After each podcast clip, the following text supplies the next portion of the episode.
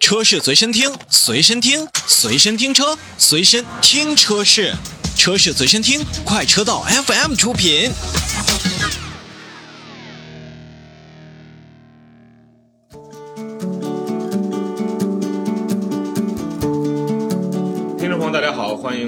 喜马拉雅在二零二三年上海车展的访谈现场，我是一水。那么在媒体日的第二天呢，我们也是非常高兴的来到了六点二号馆。位于六点二号馆的是蓝图汽车，那我们也是邀请到了蓝图汽车销售服务有限公司总经理助理李国晓先生。那首先让李总为我们的喜马拉雅的听友打声招呼。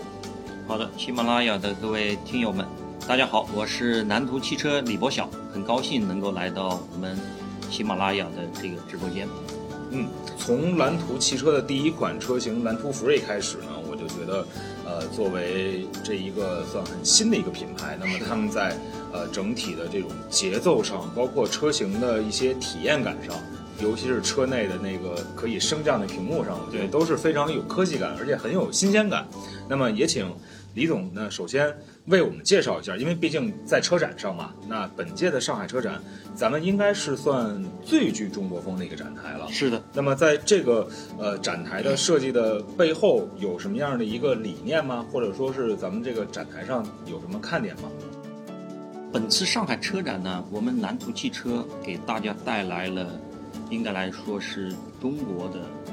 首场或者全国全球的这个首场的中国风的这个水墨丹青式的展台。其实昨天这个展台一发布呢，确实还是人气还是非常非常好的。那么蓝图汽车之所以我们会有这样的一个创意啊，会有这样的一个设计呢，其实呃，首先的出发点是因为蓝图汽车我们是基于中国文化、中国美学所打造的一个高端智慧电动品牌，这个是我们品牌的定位，也是我们品牌的发心。呃，比如说我们的呃蓝图的品牌调性，我们是淡静雅，对我们的这个设计哲学天地鲲鹏。包括我们的这个蓝图的 logo 啊，鲲鹏展翅，辨识度非常高，然后也获得很多大奖。那这些东西呢，都是来源于中国的传统的文化，我们的包括中国的美学。我认为蓝图除了做一家高科技的高端的电动汽车这样的一个企业，我们认为作为一家央企，我们还想承担着去。传播中国文化、中国美学的这样的职责，对，所以呢，我们从这个宋代的名画，就王希孟的的《千里江山图》里面吸取了灵感，那么，进而呢，我们把《千里江山图》里面很多的好的元素进行了相应的转化和传承，比如说我们的展台，对，我们的地板，我们的这个吊顶啊，包括我们的还特意的去安排了苍松迎客，还有。给大家准备了这个中式的非常传统优雅的这个白茶，都是基于这样的一个发心，就是我们希望能够，呃，基于中国文化、中国美学，能够给大家带来除了高品质的豪华的这汽车产品和服务以外，还能够给大家呈现一个不一样的这个展台。因为这个时代太卷了，各种花卷的时代，我们希望能够给大家带来一些。不一样的这个体验，嗯，那是不是在公众日的时候，咱们普通的观众进场来到咱们六点二号馆的蓝图展台，他们也会感受到在这两天我们媒体日所呈现的更不一样的一种，就是针对公众开放的这样的中国风的感觉。是的，那么在公众日呢，那除了呃会让我们的这个蓝图的呃车主粉丝们更好的去呃去体验我们的产品和服务之外呢，那么也希望大家能够通过这样的一次契机，对，能够来感受一下蓝图给大家准备的中国风的水墨丹青式的这个展台。对，嗯，我相信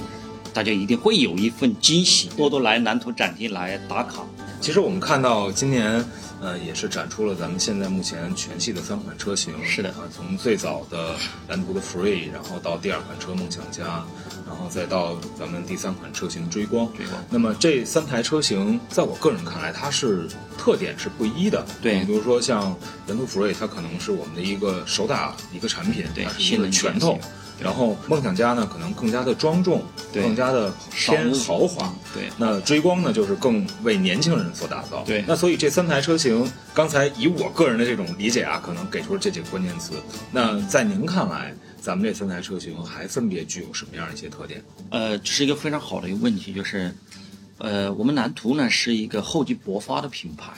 我们是在一九年开始正式运作，在二零二零年开始呃发布品牌，但是呢，我们为什么说厚积薄发呢？是因为我们蓝图是基于东风公司五十四年造车经验，超过五千万的一个量产车的经验的基础上面所打造的一个高端品牌。所以呢，在过去三年时间呢，我们基于央企东风的一个雄厚的技术研发实力，包括我们的整个完善的供应链体系的一个基础上，我们成功的去实现了三年三款车、三年三品类。其实为什么强调这个事情呢？实际上它是一个非常难而且很有价值的事情，就是我们也看到一些确实表现也比较优秀的一些友商，那么他们常见的做法呢是选择一个比较细分的，并且容量比较大的一个领域，然后去做深耕，然后在这个细分领域里面呢去做产品的各种组合。这样子的话呢，一个就是研发的成本会相对会比较低一点，对；另外一个呢就是能够呃比较快速的去打穿某一个市场。那蓝图之所以为什么要去选择一个比较难的路呢？因为我们想做一个这个呃能够以长期主义的一个心态，去能够给中国的用户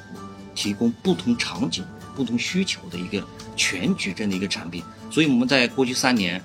从呃性能级的 SUV，我们的蓝图 Free，到我们这个呃中国首款这个豪华电动旗舰 MPV，这个梦想家，然后再到本次上海车展我们发布的蓝图追光，定位为中式豪华的旗舰的电动轿车，我们是基于呃这样的一种考虑，就是提供给用户提供全矩阵、全场景的这个满足差异化需求的这样的一个产品。那么同时呢，呃，这背后呢，实际上也取决于蓝图的研发实力啊，我们的这个技术的积淀，因为没有这样的一个技术实力、技术积淀的话，其实，呃，我们也不敢去干这个事，因为从 SUV 到 MPV 到轿车，实际上它是不同的平台，不同的平台要解决不同的这个技术问题，需要去满足不同的用户需求，实际上它是一个是一件比较难的事情，但是我们也坚定的相信这是一件很有价值的事情，对吧？呃，所以我们希望能够做一个造车新实力的品牌，对我们与造车新势力不一样，对势嘛，有时候可能会得势，对，也有可能会失势，但是我们想基于我们已有的这个实力，然后用全新的视角、全新的组织方式，对，全新的战略，能够去实现我们关于蓝图汽车，我们自己作为一个蓝图人的一些呃一些梦想。我们也相信，随着这一次上海车展的我们的呃蓝图追光的成功的发布上市，我相信这往后大家一定会看到一个越来越好的蓝图。确实，正如您刚才所说，一年一款车可能比较好实现，因为我们也看到有的品牌它确实是在某一个赛道，比如说 SUV 这样的车型，它推出了一二三这样的几款车。对那么有了一个全品类，这实际上就是您刚才所提到的，我们蓝图作为可能。一个非常有企业责任心的这么一个企业，对然后它对于就是全场景下的这种用户的选择，他们的需求会有更多的一种考虑。是的，那么其实，在展台上，我们也发现了，我们针对海外，它可能也会有一些海外市场的一些布置啊，或者说这样的一个专区。那么走出去，也是现在很多品牌在做的，而且并且在大力去开展的。那么针对海外市场的话，咱们蓝图是如何去构想和规划的？是的，就是我们这一次蓝图的上海展区呢，我们特意准备了就是海外的专区，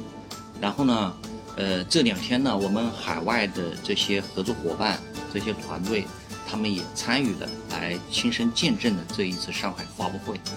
那么蓝图呢，在出海这个事情上面呢，我们是走的比较快，而且走的比较坚定，而且呢，我们选择了自己比较独特的方式，就是我们是首先在发达国家，就是在传统的豪华品牌市场里面去做深耕。比如说，我们第一站就选择登陆挪威，我们是在去年的二月份登陆挪威，然后目前，呃，在挪威已经完成了这个呃网点的这个服务网点的建设，并且呢，已经批量交付给海外市场。那么然后呢，我们在以色列，包括在芬兰，包括在丹麦，这些陆续都在呃耕耘跟这个运营当中了。对，那么我们之所以为什么会去选择这个海外的这些？这些发达国家的这些市场啊，有几点考虑。第一呢，是我们蓝图对我们自己的产品力可靠性是有足够的这个信心的。就我们，比如说，就是在挪威这样的这个北欧国家，实际上它冬天会非常非常的寒，对。然后大家都知道，就电车在极度的这个寒冷的情况下，它的冬季的续航里程它会有很大的缩水的。但是我们的蓝图 Free，包括我们其他的一些车型。在北欧，其实经过了非常的严格的这些专业机构的测评，我们的排名是非常非常靠前的。对我们是中国品牌里面排的最靠前，我们是最靠前的的这个车型。进入这个市场以来呢，目前海外用户对我们的这个支持和理解，其实也非常的棒。所以为什么他们这一次会专门来，然后我们会专门去开这个展区，也是希望能够给我们的用户、给我们的媒体去展现一个。蓝图这样的一个非常开放、非常积极的一个海外布局的，呃，想把这些信息带给大家。然后呢，我们在海外呢，在挪威、在以色列这样的一些发达国家市场，其实我们的海外的团队，呃，他们也很好的去把我们蓝图想展示的这样的一个中国文化、中国美学，包括我们的产品力，他们去做了一些跟他们这个国家民族所对应的一些很好的解读。比如说我们在挪威。然后他们把蓝图的这个品牌主张定位为就是 freedom to explore，对，去探索自由，对。然后我们在挪威也聘请了这个挪威最著名的这个探险家作为我们的品牌的代言人。那么在以色列这样的国家呢，因为它更多的崇尚的是一种创新，它把蓝图的这个品牌主张呢，然后定位为就是 not normal to be normal，就是。不要走寻常的路，对，我们要去创新，我们去探索更多好的未来。所以，那么基于这样的几个非常成功的这个发达国家市场的一个打造呢，也更加坚定的我们以蓝图对于接下来海外市场的这样的一个信心和决心。那么接下来我们会进军更多的市场，我们希望能够代表这个国家队，因为蓝图是作为。这个首个这个央企的国家队里面的豪华品牌，我们希望能够代表国家队去出海，在海外能够发出更多的声音，去把更好的、更多的中国的汽车产品能够带给全世界的用户。同时呢，在这个过程当中，我们也希望能够去传承和传播中国的文化、中国的美学，因为这个在当下的这个时代，其实文化的自信啊，包括我们中国好的一些文化。的一个输出也是一件非常重要而且有价值的事情。那么作为一家央企呢，我们觉得也有这样的一个实力，当然也有这样的一个职责。其实也是作为桥梁的搭建者。对。那么蓝图呢，也是在海外有了我们刚才所提到的一些布局。对。那么现在咱们也有了三台车了，咱们在这种呃全系都在发力的情况下，您对于今年的大的市场环境，包括咱们自己的这个销量有？大概的一个预估吗？总的来说呢，我们对中国市场接下来的新能源表现还是充满了期待和信心的。当然，竞争是比较残酷的，而且我们认为呢，它也是很正当，甚至有必要的。只有一个有强度的竞争环境，才能够倒逼我们各个企业去进步、去创新，然后去做优胜劣汰。从而呢，更好的去给我们的这个消费者去带来更好的产品和服务。实际上，所以蓝图呢是非常乐于，也非常的有信心去参与到这个时代里面去的。我们认为这个其实就最好的时代，也是最糟糕的时代，对。但是我们坚定的认为，这还是一个非常可以去有所作为，可以去展示蓝图实力，呃，跟蓝图诚意的一个时间点。